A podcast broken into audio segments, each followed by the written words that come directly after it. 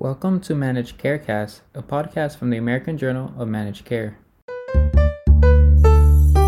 President Biden updates production timeline for nationwide vaccine availability. Managed Carecast discusses efforts by the National Quality Forum to measure telehealth quality and value. And F D A approves first treatment for rare genetic metabolic pediatric disorder. Welcome to This Week in Managed Care. I'm Matthew Gavidia. This week, President Joe Biden announced that the United States will produce enough vaccines for every American adult by the end of May, up from his previous aim of July, and will prioritize vaccinating school staff over the next month. The adjusted timeline comes as a new partnership between competitors, Merck and Johnson and Johnson, was formed in an effort to produce more doses of the company's approved covid nineteen vaccine. With the first three point nine million doses of the J and J vaccine distributed to state and local governments this week, the Biden administration plans to invoke the Defense Production Act to increase supply of the vaccine, and is calling on states to ensure every grade school employee and child care provider receives at least one dose of vaccine by April.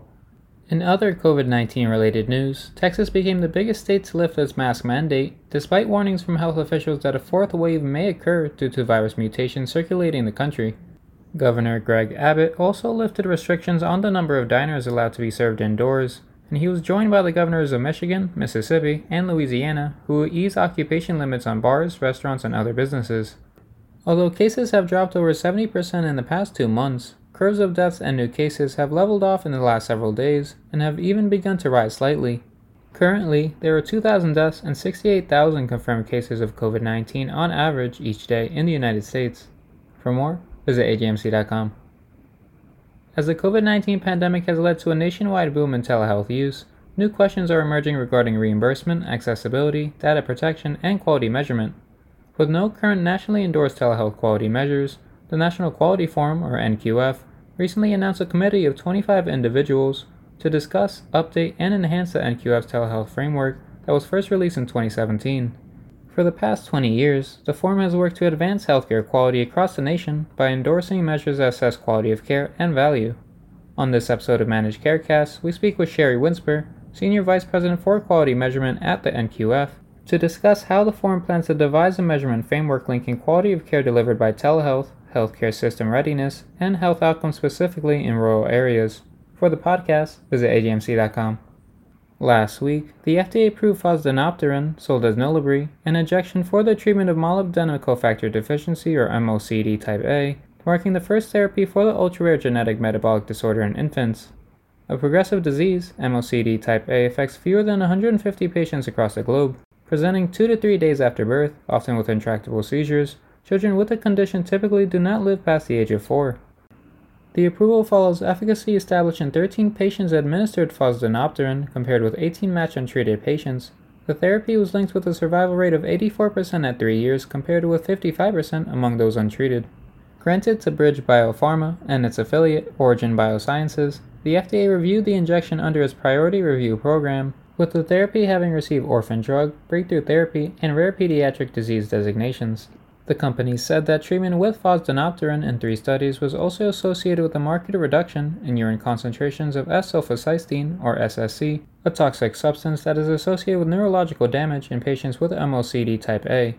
The studies show that reduction in S S C was sustained over forty-eight months with long-term use of phosdenopterin. For more, visit A J M C dot com. An innovative pilot program instituted by ChristianaCare in twenty nineteen that four of its primary care sites grew its population of patients with well-controlled diabetes by sixteen percent. Targeting patients with poorly controlled diabetes, the pilot program combined primary and supportive specialty care from an endocrinologist and behavioral health counselor, along with deploying a registry of patients with diabetes. With the original goal set at a ten percent increase in the population of patients with well-controlled diabetes, the program surpassed expectations to reach sixteen percent, while also exhibiting reductions in patients with glycated hemoglobin, or A one C, above nine percent, and those who were overdue for A one C testing from twenty percent to nine percent, adhering to a diabetes control roadmap that ensured patients' physical and emotional health needs were met.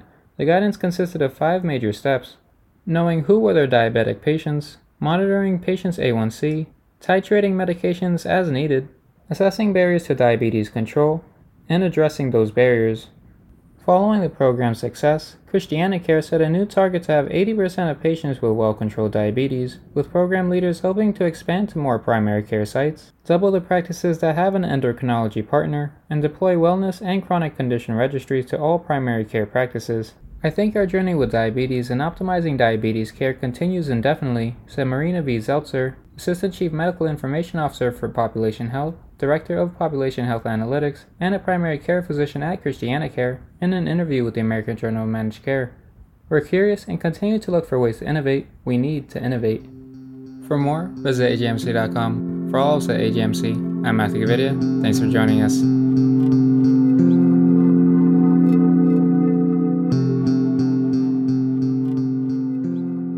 To learn more about this issue, visit A J M C dot com or see the show notes. To get in touch with us, email info at A J M C dot com or follow us on Twitter at A J M C underscore journal. If you like the podcast, don't forget to subscribe and rate us.